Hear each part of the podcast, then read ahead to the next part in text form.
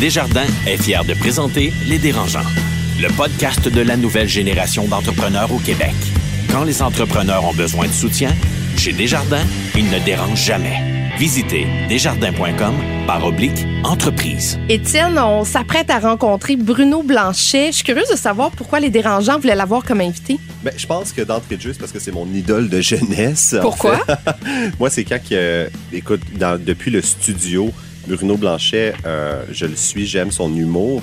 Mais quand il y a eu le déclic de partir pendant un an autour du monde, et finalement, ce un an-là est devenu sept ans, je le suivais de partout. Et l'épisode d'aujourd'hui, c'est les guerriers de la route, les Road Warriors. Et qui d'autre qu'au Québec qu'on a qui n'a pas embrassé la route autant que Bruno Blanchet? Et donc, l'objectif, c'était d'aller puiser un peu dans son savoir sur comment être un bon Road Warriors comme entrepreneur et s'adapter dans les différentes cultures. Donc, euh, on a vraiment l'expert avec nous et aussi un foutu bon spécimen.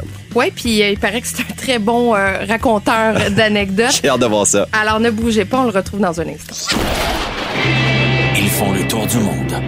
Signent de gros contrats. Écœurent pas mal de monde. Et nous racontent tout ça. Voici les dérangeants. Bonjour, ici Catherine Beauchamp. Bienvenue à cet épisode du balado des dérangeants, coproduit avec le 96.9 C'est quoi et le 98.5 FM, présenté par Desjardins Entreprises, qui présente nos dérangeants du milieu des affaires, que ce soit Marie-Philippe Simard, Alex Menti, Marie-Claude Duquette ou David Côté. Et comme à chaque épisode, ben, je retiens à mes côtés trois de nos sept dérangeants entrepreneurs. Aujourd'hui en studio, nous avons Carlo Coccaro, fondateur et PDG de Math et Mots Monde et de aidersonenfant.com. C'est un honneur, Catherine. Noah Redler, président d'Arch Innovation et cofondateur de l'expérience Ville Intelligente. Bonjour Noah. Bonjour Catherine. Et Étienne Crevier, entrepreneur en série. Bonjour Étienne. Salut, Kat! Avant de recevoir notre invité aujourd'hui, je vous annonce la thématique de notre CA qui se déroulera à la toute fin de l'émission. La thématique, c'est Road Warriors. Pourquoi on appelle ça Road Warriors? Ben, pendant longtemps, le magazine américain Fortune publiait dans chaque numéro sa chronique Road Warriors où il y avait un PDG qui partageait ses trucs sur l'art de voyager en affaires. Ben aujourd'hui, ce sera le tour de nos dérangeants de nous conseiller sur leur voyage d'affaires, sur les négociations à faire, qu'est-ce qui se passe à la maison quand ils sont partis. Alors, j'ai bien bien hâte de les entendre. Mais avant tout, c'est le temps de prendre de vos nouvelles avec les primeurs, les plugs et les potins. On commence par Étienne. Ben, moi, en fait, j'aimerais ça rebondir sur un article d'Andréane Marquis que j'ai lu dans le- la presse. C'est pas la première fois qu'on en parle. Où est-ce qu'elle dit qu'elle a commencé à acheter pour ses employés des tampons sanitaires, des serviettes sanitaires, dans le fond, parce que techniquement, pour si on paye le papier de toilette et les Kleenex, c'est juste normal de payer ça aussi à ses employés. Puis, en fait, j'aimais bien la réflexion C'est parce une que bonne idée, je trouve. c'est une très, très bonne idée. Et c'est le concept aussi, est-ce qu'on devrait, en tant que société, taxer ces produits-là? Parce qu'en fait, tu ne choisis pas d'avoir tes règles dans la vie. Et comme employeur, c'est une belle sensibilité qui coûte pas cher.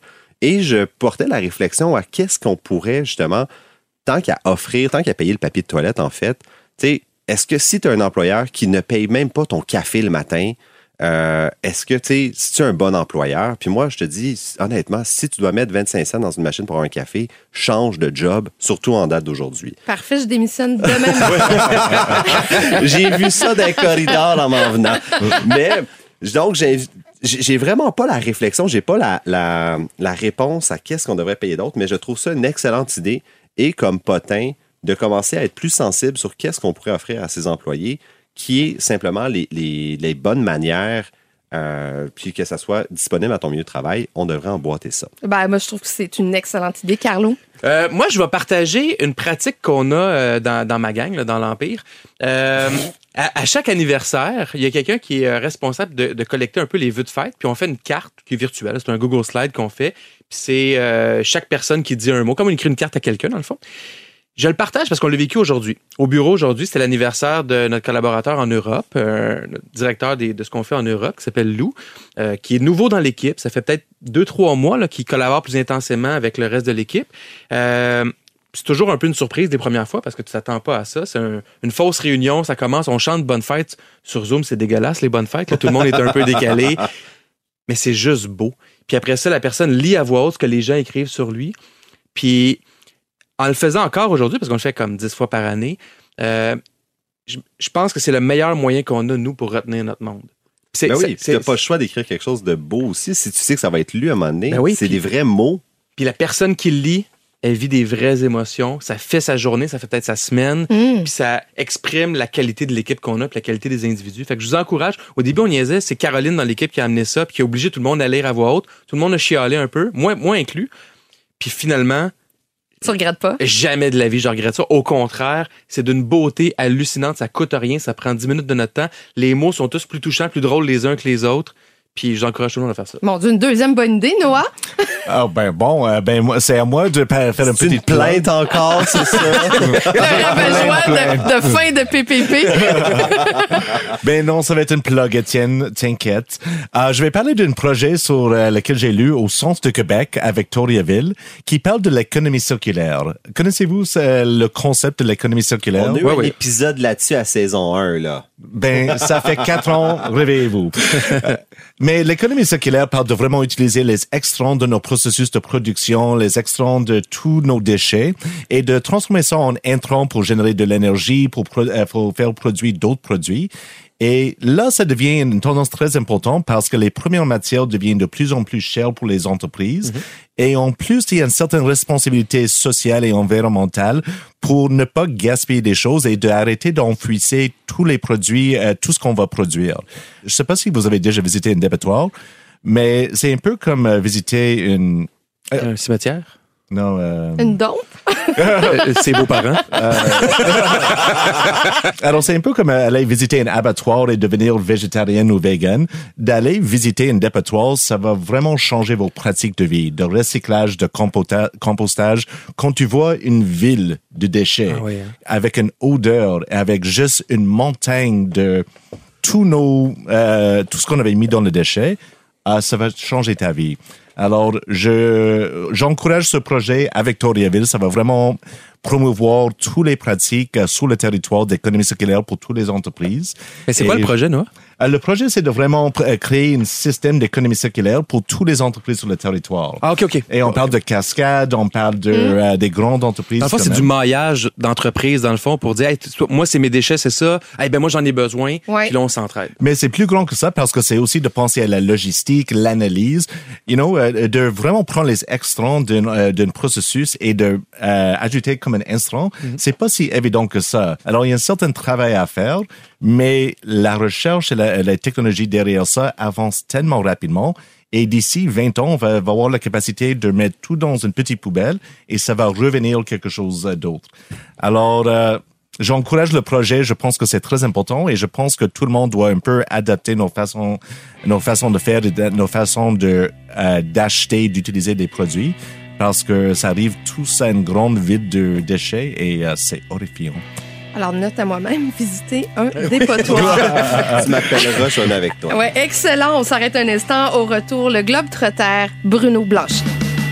L'incubateur, une présentation du quartier général de l'audace du Cégep de Saint-Jérôme. Nos meilleurs conseils aux entrepreneurs de la relève.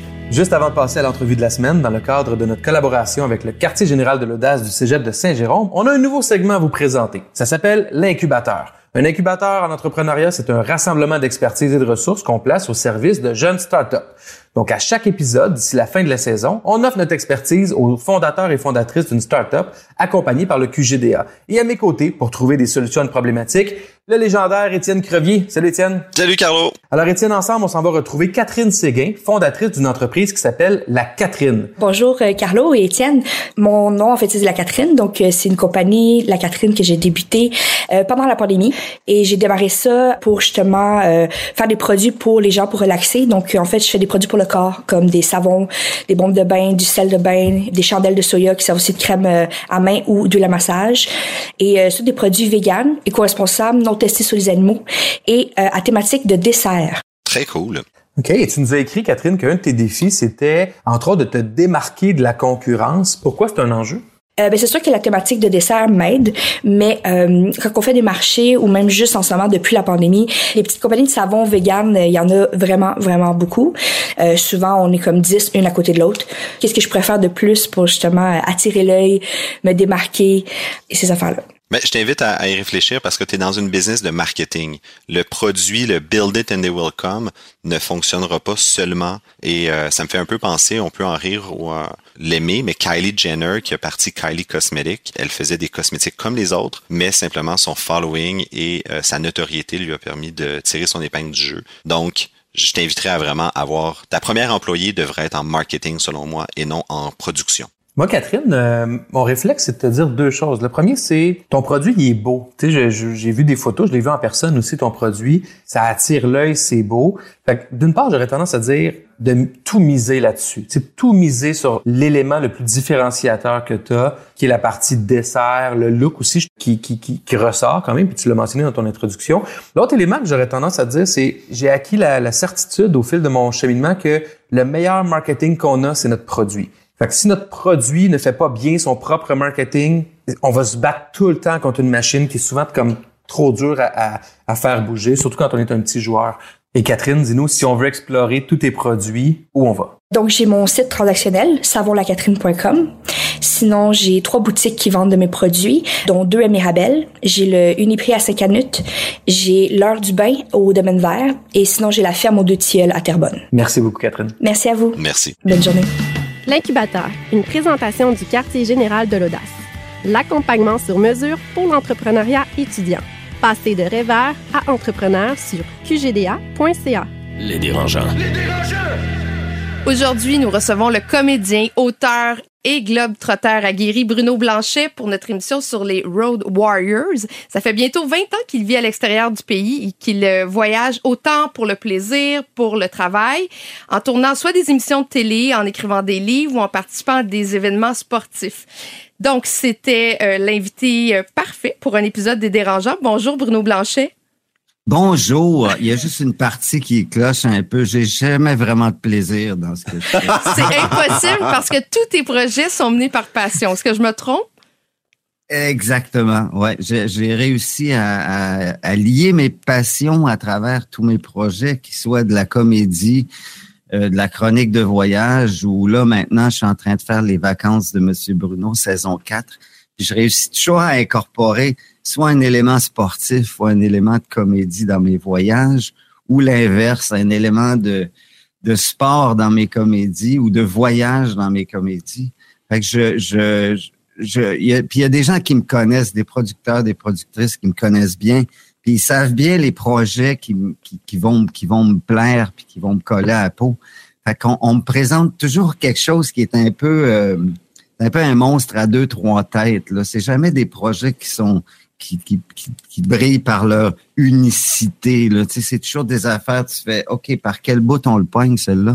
Bruno, pour euh, les gens qui connaissent moins bien ton parcours, j'aimerais ça que tu nous expliques un peu, parce que là, on, te parle via la magie de Zoom, et toi, tu es en Thaïlande, c'est le matin, tu es, comme es inversé à nous, et j'aimerais ça que tu nous expliques un peu comment tu t'es rendu là-bas. Qu'est-ce qui a motivé ta décision d'aller faire ta vie là-bas?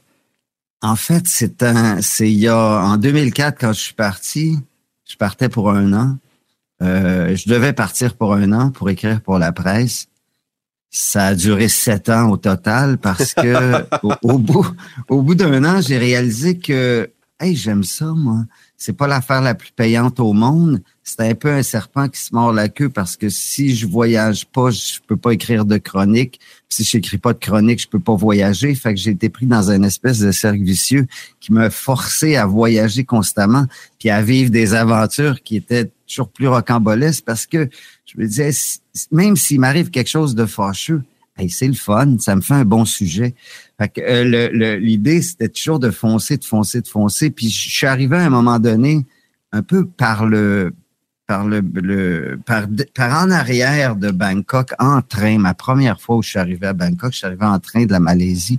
Puis on passe un peu comme dans le derrière du décor quand on arrive de cette manière-là. Puis j'ai fait Wow, j'ai eu le temps comme de m'acclimater à l'heure ou deux où on rentre en train dans Bangkok, on aperçoit ce monstre-là, cette, cette mégapole-là. J'ai fait, ouais, hey, j'aime ça ici, je sais pas pourquoi. Puis en descendant, j'étais avec deux Québécois de Gatineau qui m'ont dit, hey, viens, suis-nous, on sait par où aller. On a marché à travers le Chinatown, on a pris un bateau sur le fleuve, le Chao Phraya, pour se rendre jusqu'au coin où il y avait les backpackers, la rue Ramboutri puis Kaosan, pour ceux qui connaissent ça. Puis là, je me suis dit, OK, si je suis pour voyager pour plus longtemps, c'est ici que je pose mon sac parce que c'est c'est super pratique. Tu as des avions qui partent d'ici pour aller partout, puis il y a rien qui est vraiment très loin. Et puis en posant mon sac ici, ben, ce que je savais pas, c'est que j'allais rencontrer ben, quelqu'un qui allait me, me permettre de vivre d'autres aventures.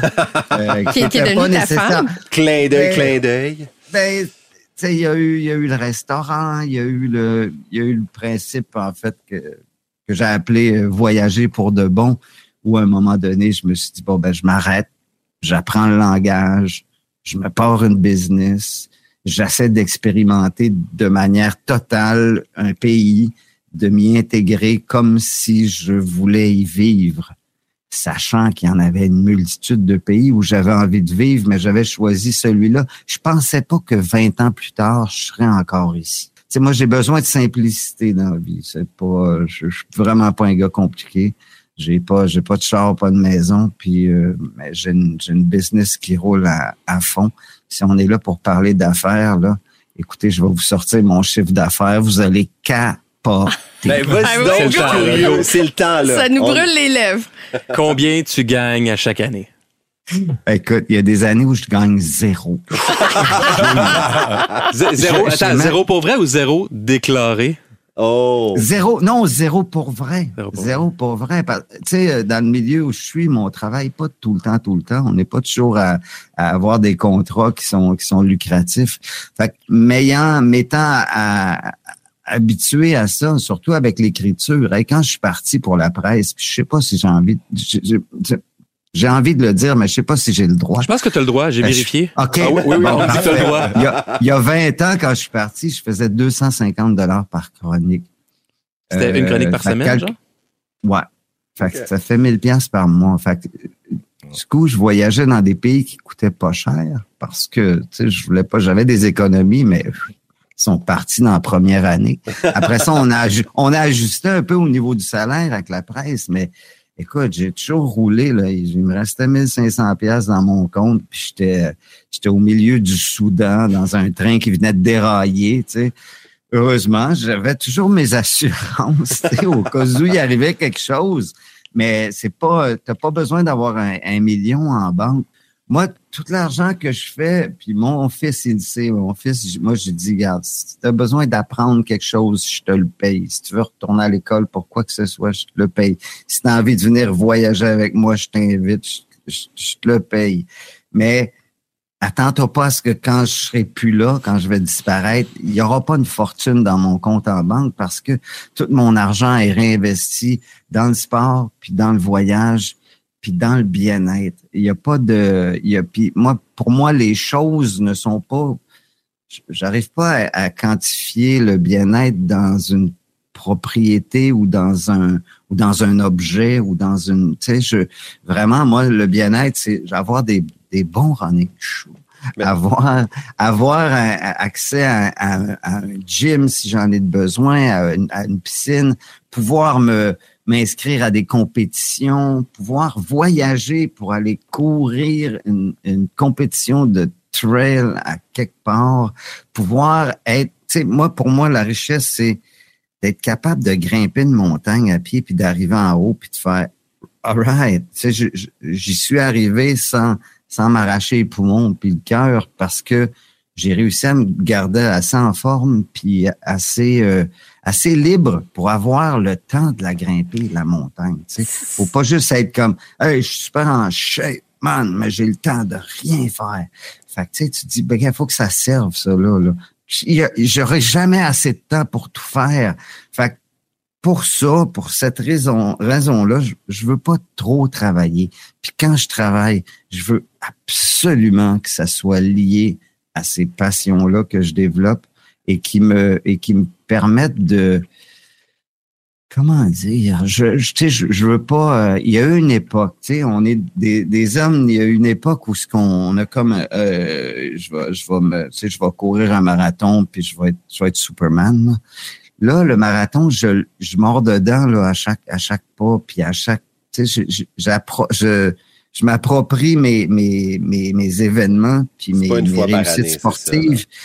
pas, pas, puis pas, pas, je vais pas pour le résultat autant que pour Le parcours. toute l'excitation avant, puis le parcours lui-même. Ouais. Étienne, tu avais une question? Ben, moi, je veux juste rebondir une chose, euh, Bruno. En fait, tu disais, tu sais, t'as pas besoin de beaucoup d'argent pour être heureux. Puis tu dis à la farce, je pourrais pas vivre au Québec, ça coûte trop cher. Fait que c'est pour ça que tu t'es installé en Thaïlande. Moi, j'ai vraiment trouvé ça drôle parce que tu me pognes à un moment de ma vie où je suis comme fuck it, je m'en viens, puis je déménage aussi. Accepte pas. S'il cogne à ta porte, Bruno, n'accepte pas Étienne, c'est un piège. On se reparle. Mais est-ce qu'il y a pas là? bon, j'ai j'ai fait un screen capture. Mais Bruno, en fait, moi, je veux savoir, est-ce que ça t'a permis justement de prendre plus de risques, d'avoir une business pour le fun sans avoir autant de, de rentabilité ou de besoin de chiffre d'affaires que de justement vivre pas au Québec, d'être en Thaïlande où est-ce que le coût de la vie est plus faible? Et, et juste avant, je spécifie, est-ce que la business, on parle du restaurant de Poutine? Le on- restaurant de Poutine. On parle de restaurant de Poutine. OK, c'est bon. Est-ce que tu serais parti à un resto de poutine au Québec parce que ça coûte tellement plus cher, tu sais? Ben, moi, j'ai- j'ai ben, ma, ma, ma propre entreprise depuis euh, depuis bientôt presque 30 ans. Je suis avec le même comptable euh, gestionnaire depuis toutes ces années-là, Monsieur Douville pour ne pas le nommer. Et puis euh, je suis, euh, il s'occupe de tout. Lui, il signe ses propres chèques. Moi, je n'ai, je ne, je ne gère rien. Rien. J'ai une, j'ai, mon agent Marie. Maintenant, on est avec Goodwin. Euh, je suis avec mon, mon, mon comptable adoré depuis toujours. Et puis, moi, d'ici, là, tout ce que je fais, il me dit, garde, peux-tu signer en bas pour euh, un truc, euh, machin, puis je signe, puis je dis merci. Puis je, je, je gère, je gère pas l'entreprise, tout cet aspect-là de l'entreprise financier je le gère pas. Lui, il a, il a soulevé des, des drapeaux rouges une fois de temps en temps pour dire Euh, Bruno, c'est parce que là, là, il va falloir euh, commencer à encaisser des REER. Là, si tu travailles pas. fait que, euh, fait que, tu sais, il, il m'arrange ça tellement bien, puis je me sens tellement en sécurité que ça me permet d'avoir la tête libre de tout ça. Puis moi, quand je parle à, à mon ami Guy Jodoin, puis je l'appelle, puis il dit, je dis, qu'est-ce que tu fais? Il dit, je suis en train de faire mes rapports d'impôts. Je fais, ah! Ah, que non! Ah, oh non! Mais lui, il tripe à faire ça. Lui, il aime ça gérer ses affaires, puis savoir, tu sais, il aime ça, il aime ça Parce jouer que lui, il y a ça. plusieurs zéros. Dans, dans la, la case il y a plus de zéros que toi, je pense. Mais il faut pas, que ça. tu, faut pas que tu te fasses avoir non plus, parce que quand quelqu'un est complètement désintéressé de tout ce qui est financier, euh, peut, pourrait, mettons, à un moment donné, se retrouver avec plus rien. Est-ce que tu es quand même conscient de, de ça? Moi, ben, j'ai tellement pas beaucoup que j'aurais plus rien que je je perdrais pas rien. tant que ça au change, mais l'idée, non, mais- non, mais Le delta, il l'idée- est pas. L'idée, c'est que le, c'est que, c'est que ça fait 30 ans qu'on est ensemble. Puis moi, ma vie est faite de ça. Puis mon travail est fait de ça, de fidélité, de, d'honnêteté, puis de, de- comment dire, je, je, tu sais, je suis avec la- le même agent depuis que j'ai 28 ans, le même comptable depuis que j'ai 28 ans. As-tu des mauvaises avec- expériences? Je travaille avec- Est-ce que ça t'est arrivé de te faire fourrer à un moment donné ou pas du tout? Ça Euh, t'as pas- été pas euh, du tout. béni des pas- dieux. Est-ce qu'on juste- parle du est-ce qu'on parle du restaurant de Poutine? là? De tout. De tout, tout, tout. OK. Parlons donc du restaurant de Poutine parce que à, la maison, ma carrière va, relativement bien. Quand j'ai eu envie de me lancer dans une entreprise comme telle, mon entreprise, cela dit, elle a, un beau nom. Euh, elle s'appelle Flubelubelub. F- E F-L-E-B-E-L-E-B-E-L-E-B. C'est le. Inc. Inc qui me fait rire. Parce que ça, c'est dans, dans les phylactères, quand les schtroumpfs ils tirent la, la langue. C'est ça. C'est ça qui est écrit dans le phylactère. Et Ça se prononce comme ça. Et c'était quoi le logo? il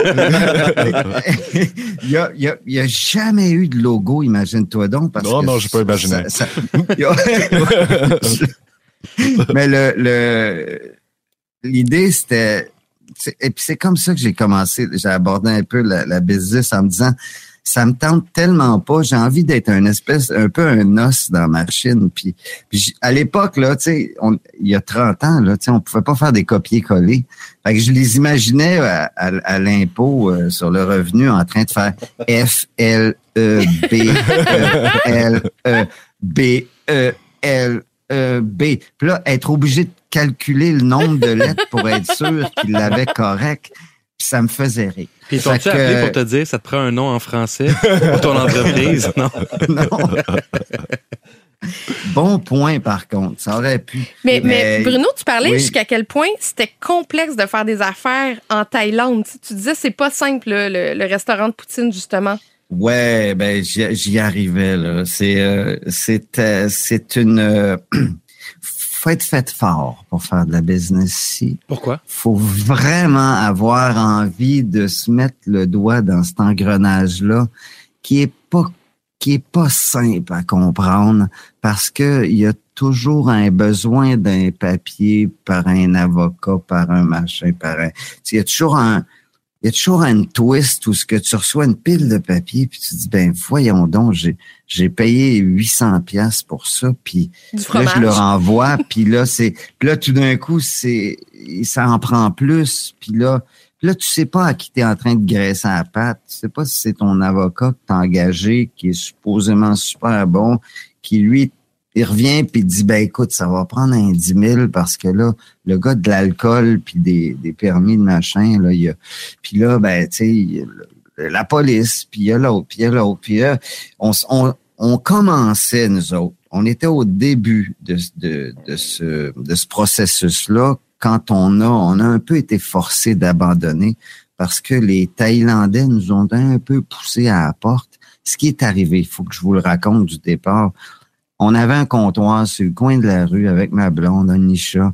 Et puis, elle faisait des, des schnitzels, des sandwichs, euh, parce que sa sœur, elle avait un, restaurant israélien, puis on avait accès à du stock comme de l'houmous, puis des pitas. Puis, puis là, on faisait des sandwichs au coin de la rue, puis il y a un gars qui est venu, puis vraiment au coin de la rue, vraiment, pow, t'es sur le coin de la rue, les voitures passent et tu frôles. Il y a quatre chaises en plastique, puis c'est un stand, pas de là. Fait que quand il mouille, ben, on ferme. Et là, euh, il y a un gars qui passe puis il dit pourquoi vous faites pas des patates frites? On dit ben oui, mais il fait chaud. Qui c'est qui va manger ça des patates frites? Fait dit ben moi je vais en manger. C'est un gars qui travaillait en face. Fait qu'on on va voir le prix des friteuses. On va dire ok, on va acheter une friteuse pour le fun.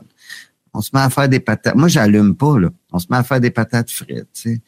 Puis là, euh, on mange des patates frites. Puis là, ça commence à fonctionner. Hey, des sandwichs puis des patates frites. Puis d'un seul coup, j'ai eu un- une illumination. Ça a fait Hey, on a des patates frites. Pourquoi est-ce qu'on fait pas de la poutine? hein?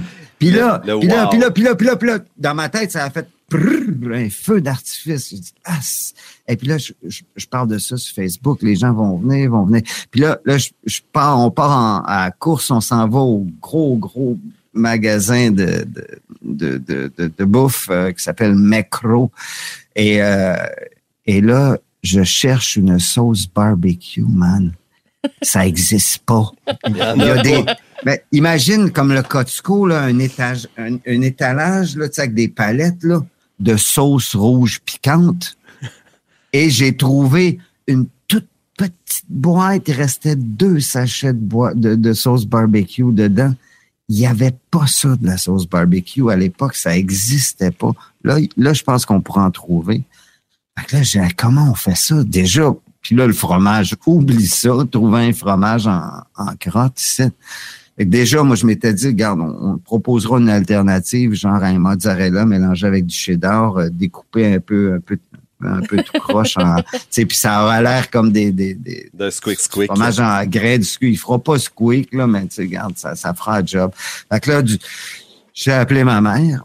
on appelle toujours nos mères dans ce, temps-là. Là, là, ma mère, elle me dit, OK, ben, je vais t'enseigner à faire un roux avec un poulet. Puis là, tu pourras te faire ta propre sauce barbecue. Mais là, je n'arrivais pas à avoir le goût véritable du barbecue, mais on avait déjà une, une alternative à la sauce barbecue poutine. Puis là, ce petit coin de rue-là est devenu mais vraiment un, un aimant à Québécois. On s'est mis à faire la fête sur le coin de la rue. Man, on a eu du fun. La poutine était correcte, c'était ordinaire. Ça- non, mais ça, ça, ça, ça faisait un job. tu sais. Puis, euh, puis là, ben, je- tranquillement, je me suis dit, bon, ben, je peux peut-être en faire venir de la, de la poudre tu sais, du, du Québec. Fait que j'ai exploré ces, ces avenues-là. Puis d'abord, j'ai demandé à des amis qui venaient en voyage, « Hey, peux-tu m'amener de la poudre? » Là, eux autres, eux autres, ils De la poudre. Ah ouais. Trafic de sauce. Qu'est-ce que Ah vous oui, avez dans le arrivait- sachet, monsieur? Ouais. Mais tu sais, il arrivait avec des ziplocs pleins de poudre brune. Puis là, je les imaginais à, à la frontière, tu sais, à l'immigration. Tu sais, avez-vous quelque chose à déclarer? Euh, oui, j'aime beaucoup la poutine. J'ai un, cin- un 5 kilos de sauce. Mais, euh, mais les, euh, puis ça, ça a commencé comme ça. Puis là, on a trouvé le moyen ben, de la faire venir directement de la compagnie. Puis ensuite de ça, il y a un Américain qui est passé puis qui a fait Oh, Poutine, il connaissait ça. Puis il a dit Pourquoi vous avez pas le bon fromage? On dit ben parce qu'on ne trouve pas, man. Puis le faire venir, tu sais, ça, ça, ça se peut pas. Ça se peut juste pas. Ben il dit écoute, moi je, je connais quelqu'un qui peut t'en fabriquer ici. Fait on s'est retrouvé avec un fromage squeak squeak qui doit être transporté, donc euh, qui est congelé, donc qui fait pas vraiment squeak squeak, mais c'est le fromage original. Alors là, on ouvre, on part du coin de la rue, on se dit, ça nous prend un restaurant, là, on est rendu trop gros. Puis là, on ouvre un restaurant, mais tout ça, moi, c'est ma blonde qui gère ça. Mais tout La ça, c'est en combien de temps? C'est en quatre semaines, En 20 semaines? Un an. Un an. Un an à peu près. Ouais. Tout ça, on est partir du, du coin de la rue jusqu'au restaurant, ça a dû prendre à peu près un an. Euh, et puis, euh, et puis là, c'est, c'est tout est, est à son nom à elle parce que tu sais, moi, je- en tant que qu'étranger, j'ai pas de permis de travail, j'ai pas le droit de, j'ai le droit de rien faire vraiment. J'ai même pas le droit d'aller porter des assiettes à table.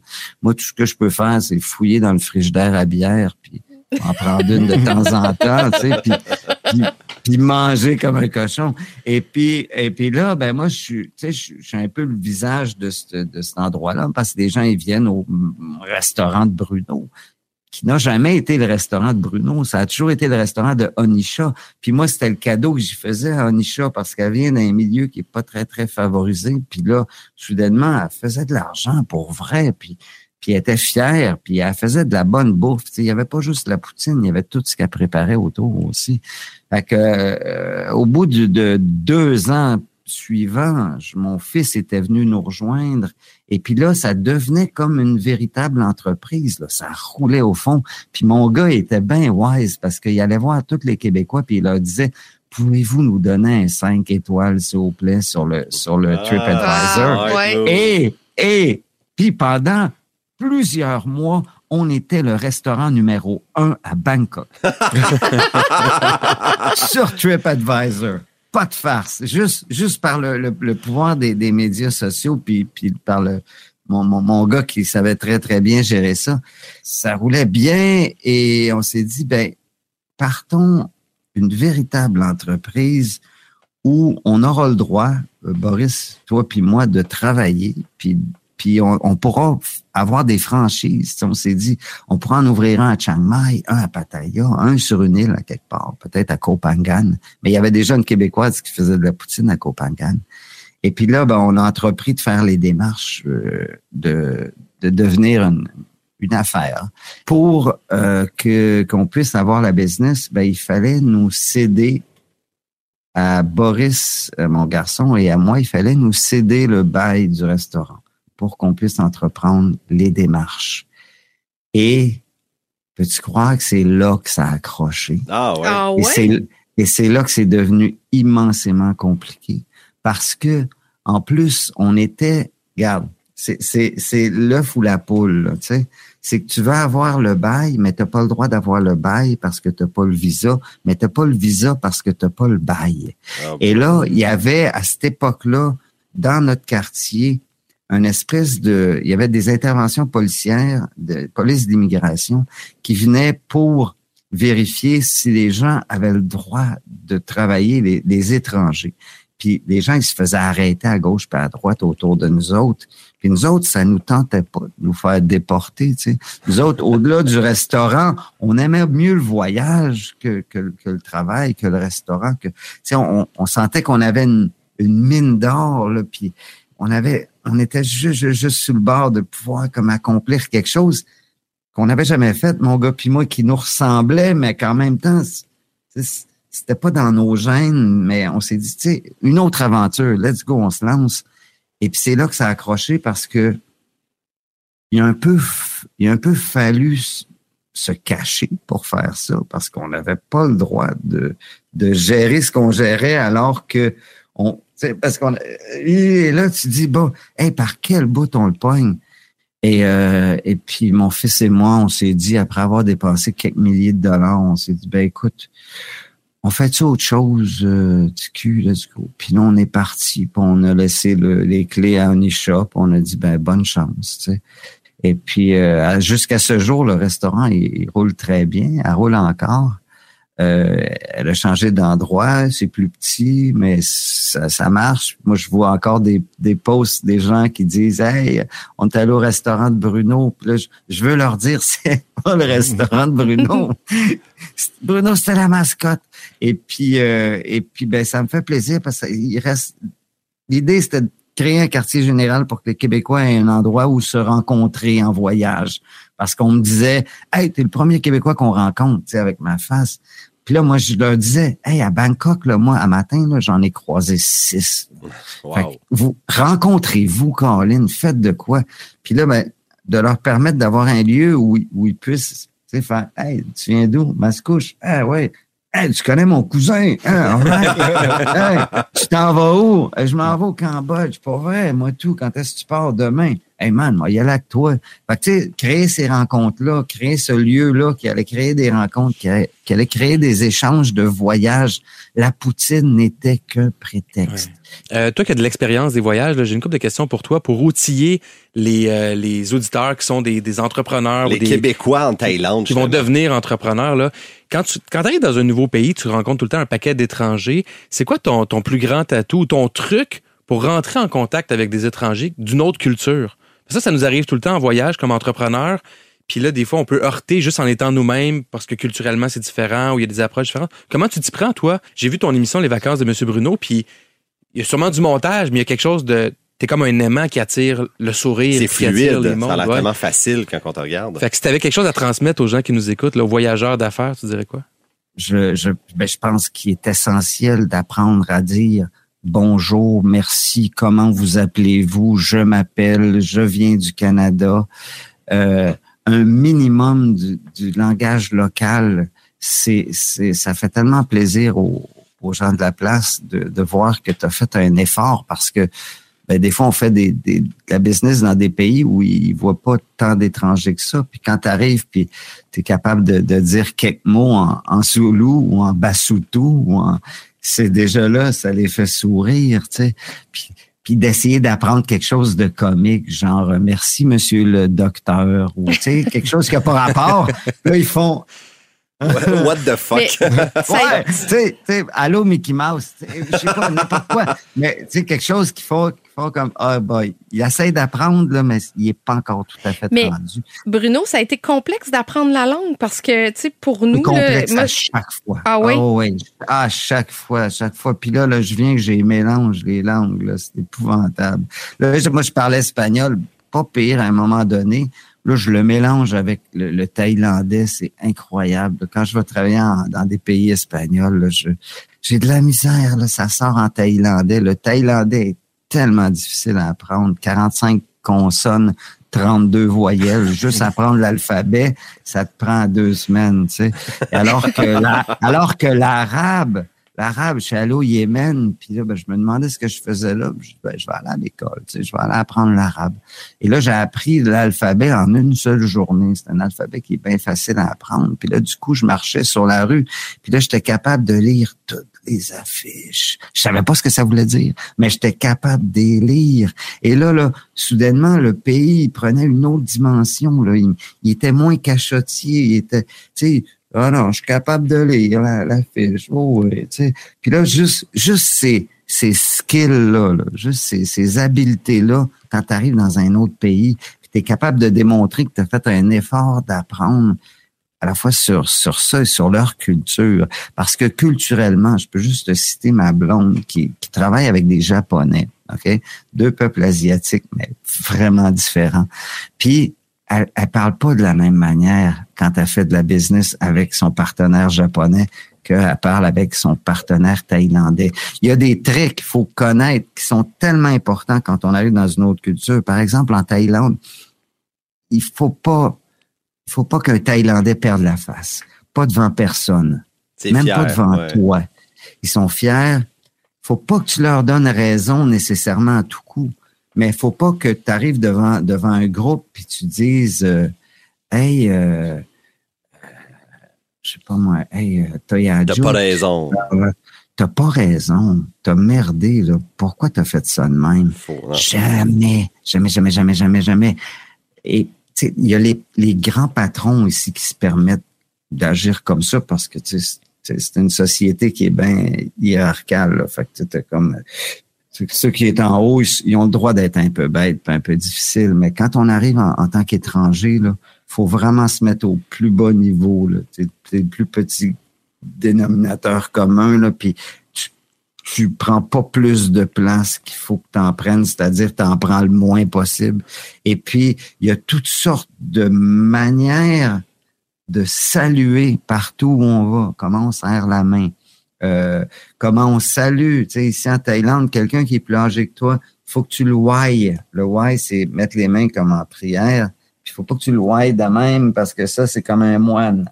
Il faut que tu le au niveau du nez faut que tu, te penches un tout petit peu puis que tu fasses ça des caps. faut que tu exprimes ton, ton respect pour quelqu'un qui est ton aîné. La même chose, si, tu, tu te trompes, ça dérange-tu?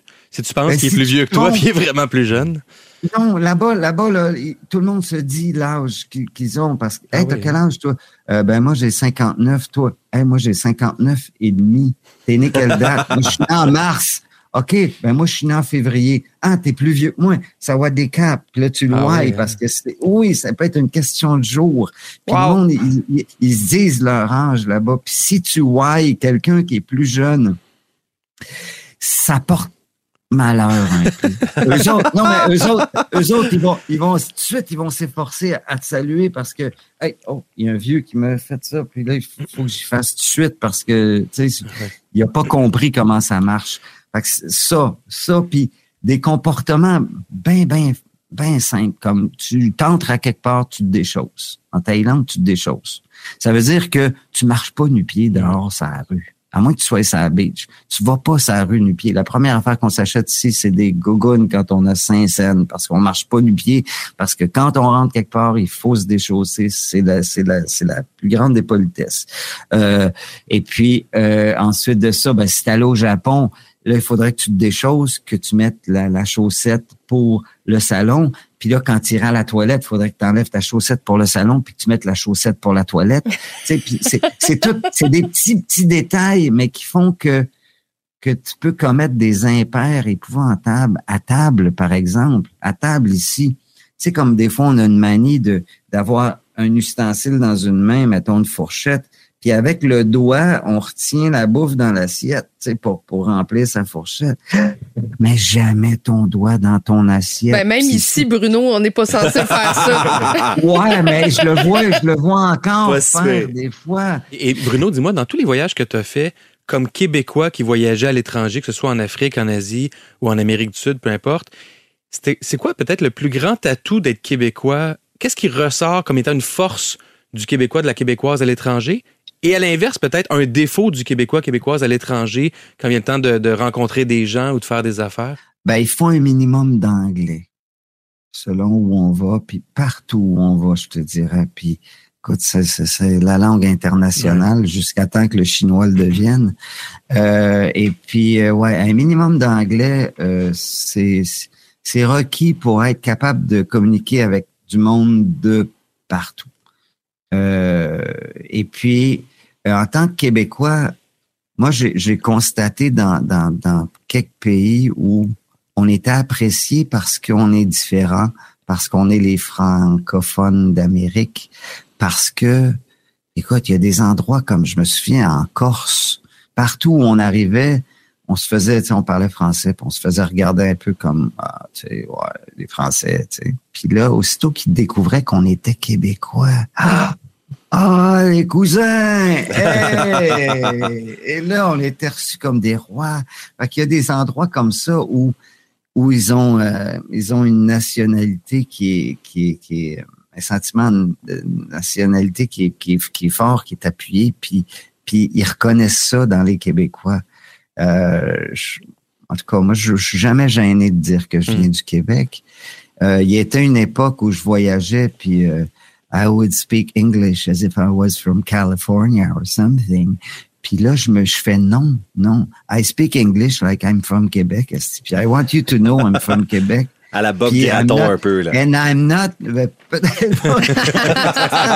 non, mais I don't want to be identified as someone who is English speaking. I want you to know I'm French speaking. Puis c'est tout. Je veux, je, tu sais, je, je, je, je trouve plus de, de puis je, je, comprends que comme j'imagine que Noah, tu dois parler un anglais impeccable. C'est encore drôle. Être québécois, c'est pas, c'est pas gênant. L'épisode d'aujourd'hui, c'est les guerriers de la route, les Road Warriors. Puis euh, là, tu pars justement, là, la semaine prochaine, tu retournes sur la route pour aller en Eswatini. Euh, Puis, qu'est-ce que, est-ce que la conciliation travail-famille est facile dans ces contextes-là? Ah, c'est dur, ça. Ah, ça, c'est. Ah, La question qui tel- tue. Ah, c'est tellement difficile.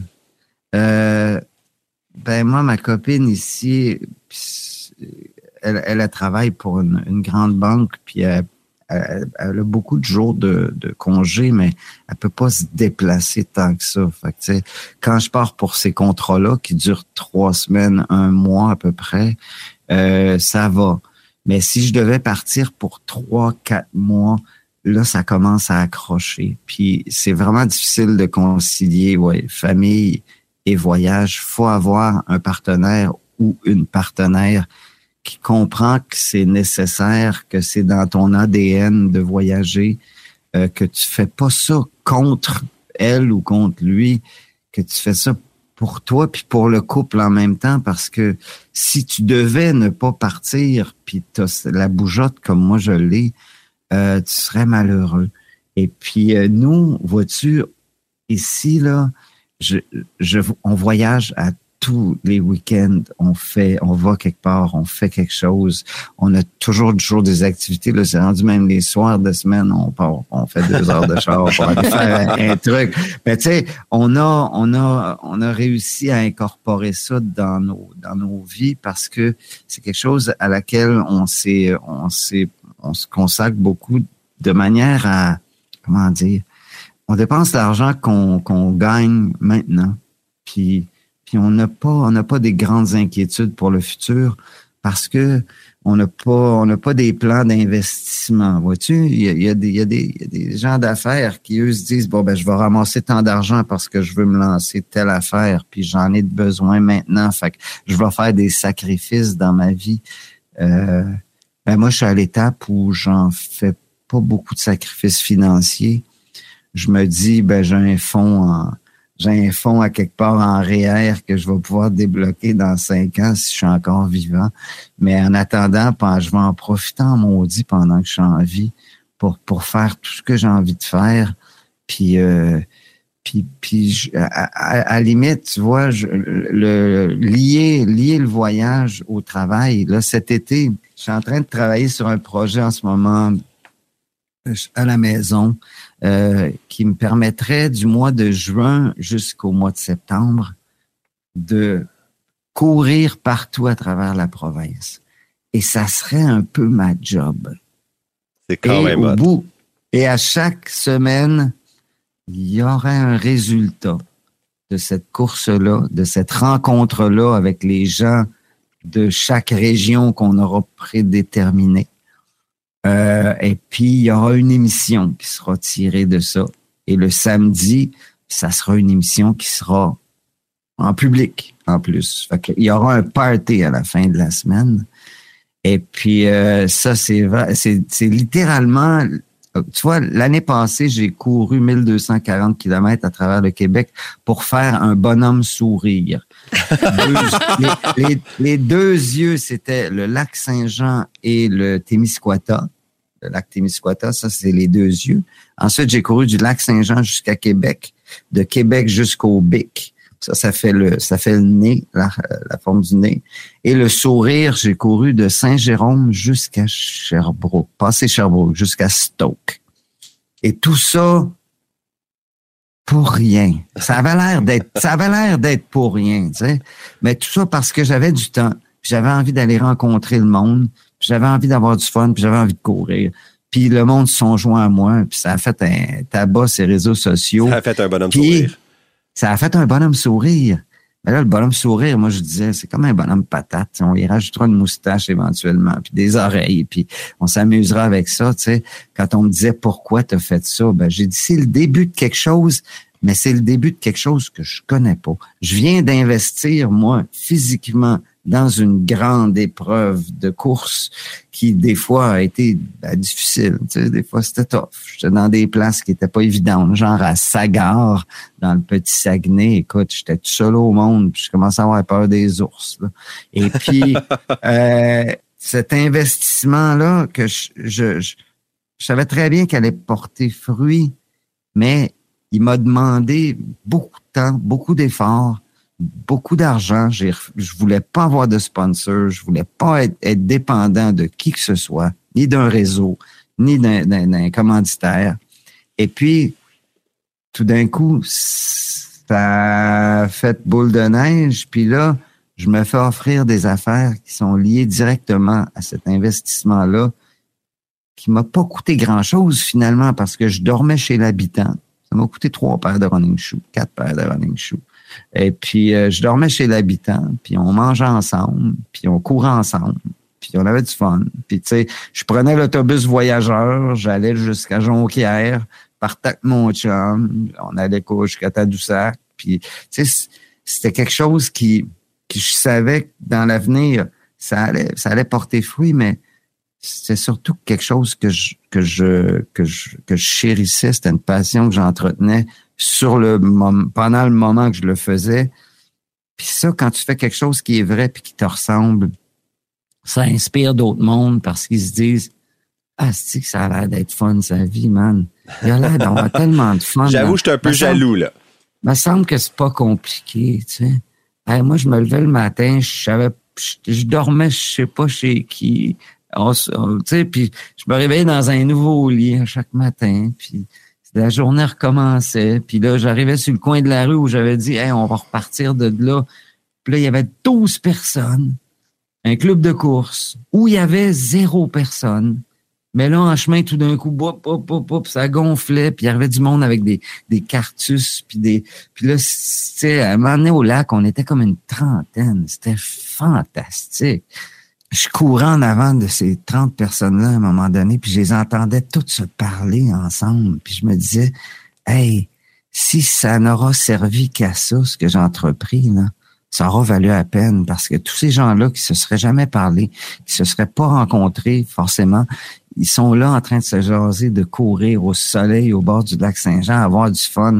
On s'en va dans une micro-brasserie à 4 heures, on va avoir, on va avoir un party. Puis, puis tout ça n'existait pas à matin. Tu sais, puis, puis c'est ces moments-là que je, qui pour moi sont, sont plus précieux que n'importe quelle réussite financière. C'est d'arriver à créer quelque chose qui, qui est à la fois inspirant puis qui va me qui va me permettre d'aller un peu plus loin dans, dans, dans, dans, quelque chose que je, je, je connais pas. S'il y avait rien de prévu.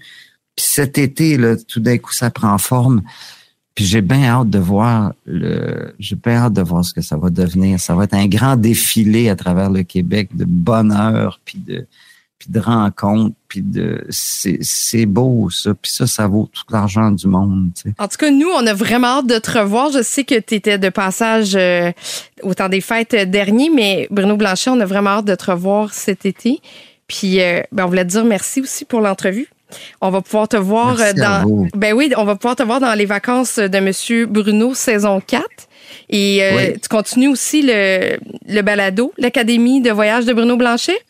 Le dernier épisode euh, va être en ligne euh, quelque part cet été, on m'a dit. Puis on va pouvoir te voir. l'enregistrer. ouais. On va pouvoir te voir aussi avec le Forest Gump du Québec cet été, si je comprends bien.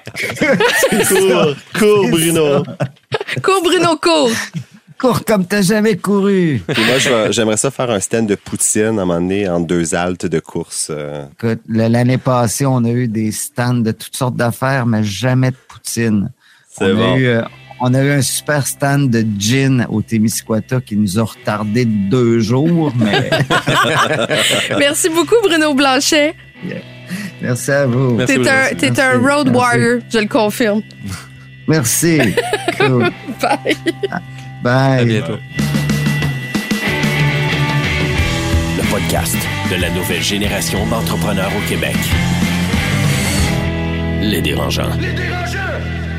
Le CA, une présentation de Garling WLG, des avocats aux côtés des entrepreneurs. Le succès, ça se prépare et ça se protège. Développez les meilleurs réflexes en matière de droit et propriété intellectuelle. Visitez garlingwlg.com.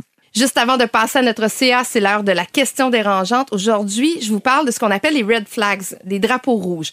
Donc, vous êtes des entrepreneurs, euh, vous êtes censés avoir du flair en affaires et vous avez beaucoup de relations humaines, c'est-à-dire avec des employés, des fournisseurs, des clients. Moi, je veux savoir si vous êtes euh, bon pour euh, éviter les pièges. Euh, Est-ce que vous êtes facile ou difficile à berner? Est-ce que vous êtes capable de justement voir quels sont ces petits drapeaux rouges-là quand vous rencontrez quelqu'un? Je vais commencer avec Noah. Oh! Euh, de plus en plus, euh, il y a quelques personnes dans mon passé qui ont vraiment réussi à Se faufiler. se faufiler, oui, c'est bien dit. Euh, mais avec l'âge vient un peu de sagesse et je comprends et je vois de plus en plus certaines caractéristiques qui donnent que je mets moins de confiance dans les gens. Euh, du name dropping, euh, déjà quand je rencontre quelqu'un et les premières choses qui sortent de leur bouche, et je connais telle personne, et je bas- j'ai soupé avec telle personne, et j'ai pris un café avec telle personne. C'est like, j'ai pas besoin de savoir tout ça. Alors, ok, qu'est-ce que vous êtes en train de vraiment dire? Mais aussi euh, quand les gens sont trop prêts à organiser, faire un partenariat tout de suite. C'est, euh, like, je me souviens, j'étais invité à une rencontre première fois avec une autre consultante. Et même avant de dire bonjour, comment vas-tu, elles disent like, OK, qu'est-ce qu'on fait ensemble? Est-ce qu'on a un partenariat? On collabore comment? Like, euh, Trop vite. non. Je te connais pas, vite. Alors, pour moi, ce sont juste euh, deux petits indices. Étienne? Ben, moi, j'ai. C'est vraiment des bons points. Puis, en fait, surtout avec des employés ou des futurs employés, des personnes qui parlent au vous. Ah, vous devriez faire ça, vous. Alors qu'il y a quelqu'un qui te parle au nous. Ah, nous, on pourrait faire ça ensemble. Ah, Déjà, ouais. j'aime ça voir comme la personne qui se projette ou un employé, surtout quand ça fait six mois qu'il travaille pour, pour ton entreprise, puis qui dit, vous pourriez faire ça. Pourquoi tu t'impliques pas tant là-dedans, toi? Pourquoi, tu- pourquoi tu t'exclus de ta suggestion? C'est louche. Ah C'est ouais? très, très OK, louche. j'avais jamais pensé euh, à ça. Carlo, est-ce que tu as des indices? Ben moi, ceux qui font juste citer des citations qui viennent de livres, comme Étienne. Red flag tout de suite. Non, mais tu sais que j'ai pas de contenu, c'est pour ça. Ben, c'est ça. Fait que vous savez que ceux qui citent des, des livres. Non, sans blague, euh, la meilleure façon de pas se faire berner, c'est de rien faire. Ce que ça veut dire, c'est quand tu es entrepreneur, tu finis toujours. Ça vient avec l'expérience. C'est comme tu peux pas juste éviter tout parce que ça veut dire que tu fais pas grand chose ou tu prends pas le- les risques qu'il faut. Fait faut gérer cette ligne-là. Puis moi, il y a deux catégories. Il y a ceux, les mauvaises personnes. Tu sais, les voleurs, les tricheurs, ceux qui détruisent les choses. Les autres, là, c'est comme fie-toi à ton instinct. C'est mon meilleur. Moi, je l'ai vécu quelques fois. Puis des fois, j'ai j'ai fait confiance à mon instinct, fait que j'ai probablement évité quelque chose. Puis les, les fois où j'ai pas fait confiance à mon instinct, un an plus tard, je m'étais dit, je m'en souvenais de comment je me sentais, puis je l'avais pas écouté, puis j'aurais dû m'écouter. Puis je rebondir là-dessus parce que j'ai fait un cours d'université qui m'a vraiment servi en affaires. Puis on s'entend, j'ai étudié en biochimie. C'est euh, psychopathologie. Puis en psychopatho, quand tu étudies le trouble narcissique, tu te Mm. rends compte qu'il y a beaucoup d'entrepreneurs qui, sont qui comme ça. qui sont comme ça. Ouais. Avec le pervers narcissique, quand tu t'apprends à le- l'identifier, stay the fuck away. Fait qu'elle allait acheter des livres sur les pervers narcissiques. Il y, a- il en a beaucoup d'ouvrages, je peux le dire. Mais ma deuxième catégorie, Oui. c'est le plus dur, je trouve. C'est sûr que, pas nécessairement des mauvaises personnes, mais c'est une mauvaise personne pour toi. Mais peut-être qu'elle l'était il y a deux ans. Fait que là, tu travailles avec cette personne-là comme employé, comme partenaire d'affaires. Mais trois ans plus tard, elle a évolué, tu as évolué, puis c'est plus la bonne personne pour toi. Puis elle peut détruire ce que tu es en train de bâtir. Ça, c'est les plus durs parce qu'encore là, ton instinct va, va, va avoir un trigger à un moment donné, puis tu te dis, ah, ça marche plus. Mais c'est encore plus dur à, laisser aller parce que tu es dans une relation avec eux. Ça fait pas d'une mauvaise personne, mais c'est plus la bonne personne pour toi à ce moment-là. Mais mon conseil, faites confiance à votre instinct malgré tout, qui se développe au fil des années puis au fil des rencontres.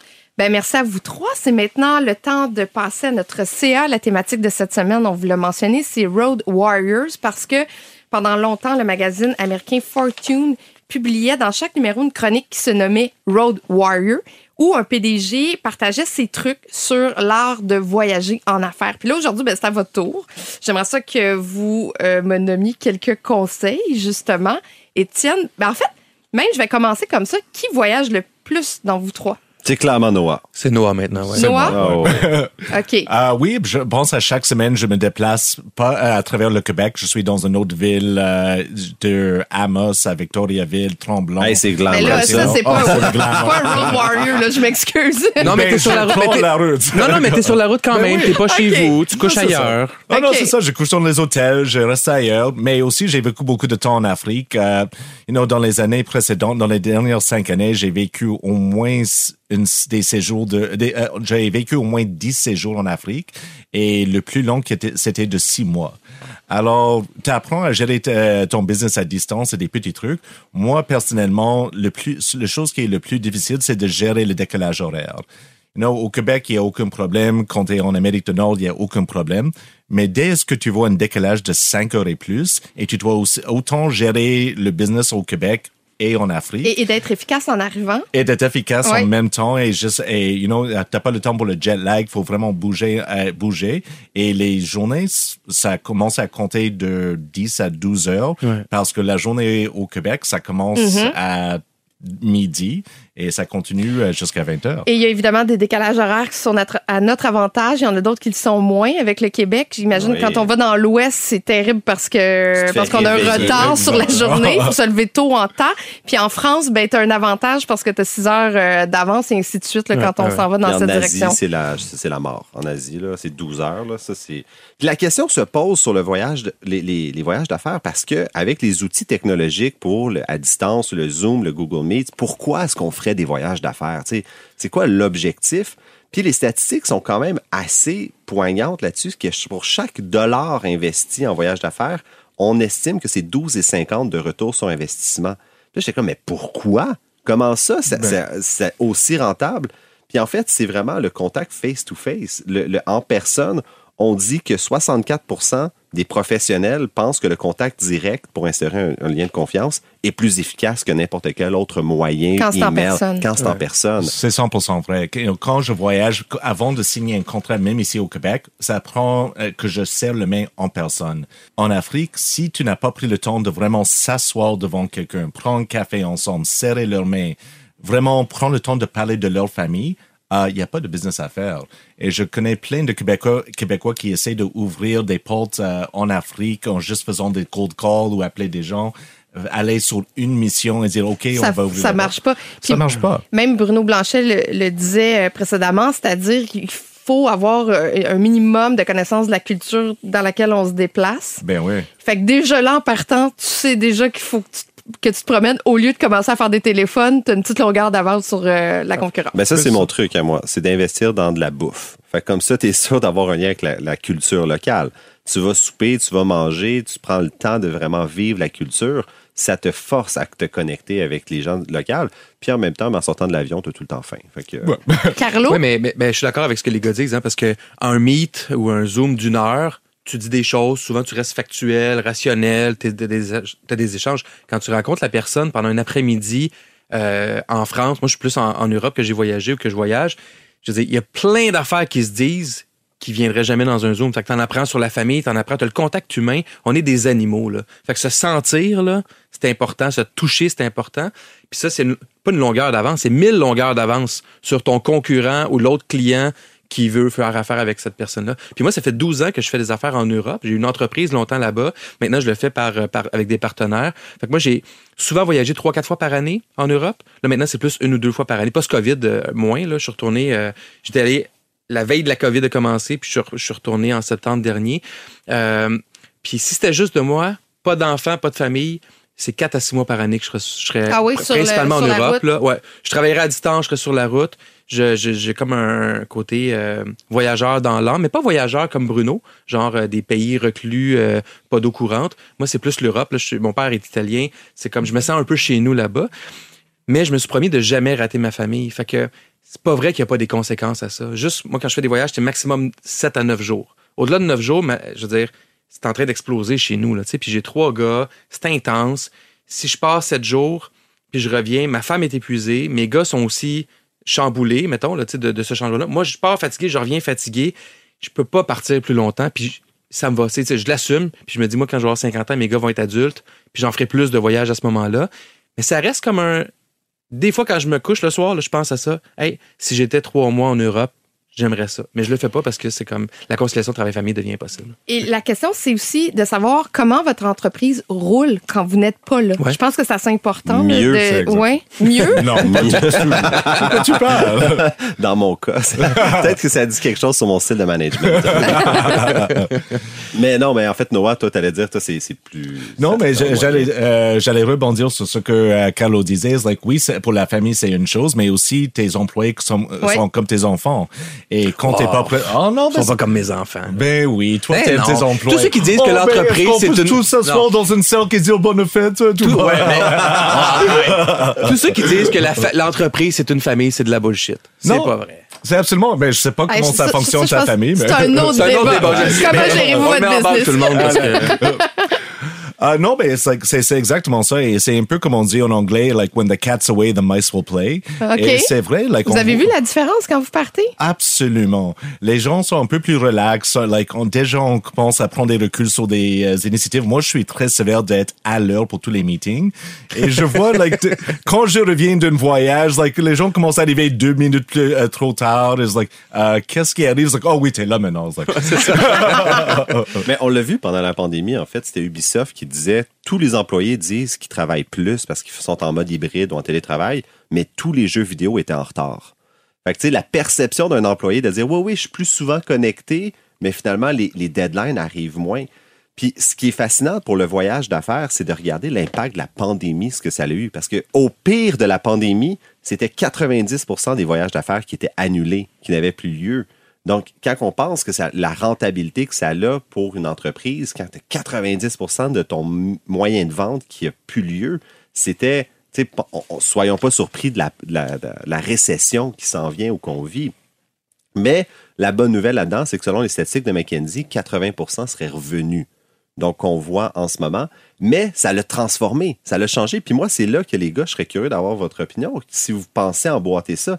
Parce que là, on est plus dans un mode de workation ou de ce qu'on appelle le, le- Workation. le workation ou le bleisure, le business and leisure ou le work and vacation. C'est comme les deux termes à la mode. Là, Ben, que- Moi, tu vois, j'ai j'ai une employée clé de mon entreprise qui est partie aujourd'hui dans le sud avec son, euh, son conjoint qui est à la avec son laptop ou. Ben oui. Ah, ok. Elle, elle travaille euh, pas, à, pas à, à 100 mais genre 60% Puis moi, je laisse aller comme dans je fais confiance au monde. Si j'avais pas confiance qu'elle travaillerait pour vrai, si je donne pas cette flexibilité-là, là, on est en pénurie de personnel. Ben oui, aussi, là. c'est- ça, ça, c'est un comme- facteur hyper important. Faut qu'elle reste productive. Il faut pas tolérer n'importe quoi. Mais ça, ça me dérange pas. Puis moi, comme entrepreneur, j'ai eu la chance de faire deux fois des voyages en famille. Fait que, tu sais, la moitié du voyage, je travaillais beaucoup. L'autre moitié, avec mes gars puis ma femme, on, on se promenait. En, on en Suisse, en France, en Italie.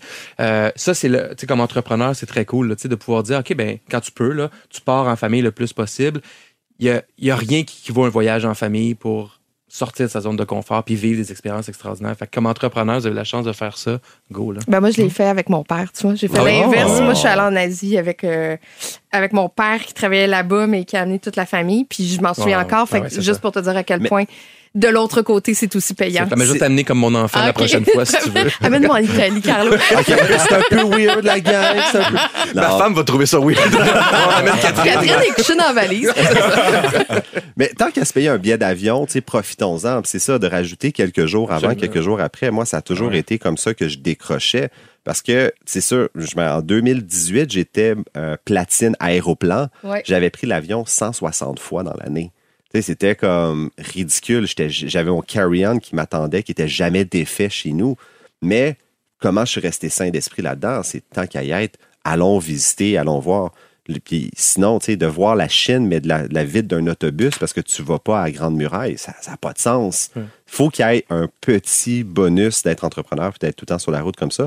Puis Bruno Blanchet le dit, c'est extrêmement dur pour les relations humaines, le- le- la conciliation travail-famille. Tu Noah, ça, ça me surprend en fait que tu sois fiancé, euh, marié maintenant, en fait. non, pas Tu- encore, Tu, voyages le bien. plus. euh, Mais, elle est prête à venir. Euh, On s'est rencontrés à Abidjan, en fait. Alors, oui? c'est une Ah. Québécoise qui était à Abidjan pour un voyage d'affaires et on s'est vu là-bas. C'est like, OK, on Fait que t'as va la, compréhension de ta douce moitié. Oui, c'est absolument. C'est vraiment du pleasure. Ça, c'est le pleasure à son. Mais je suis d'accord avec ce qu'Étienne vient de dire. Like, et quand je voyage en Afrique, je, euh, je voyage souvent sur Royal Air Maroc et je prends toujours une arrête euh, à Casablanca de 10-12 heures. Et je m'arrête à un hammam, je prends mon déjeuner sur le bord de Méditerranée. Méditerranée, c'est like, c'est magique et c'est juste 12 heures à, à Casablanca. Ça m'a fait tellement du bien. Je retourne sur l'avion et j'arrive à Montréal complètement relax. Amen. mais pas reposé. Alors, c'est déjà la fin de notre épisode des Dérangeants. Merci à notre invité Bruno Blanchet. Merci euh, à vous trois aussi, euh, Carlo, Étienne et Noah. Ça a été un vrai plaisir. Merci, Kat. C'était Catherine Beauchamp et je vous retrouve très, très bientôt pour un prochain épisode des Dérangeants. Le podcast de la nouvelle génération d'entrepreneurs au Québec. Les dérangeants.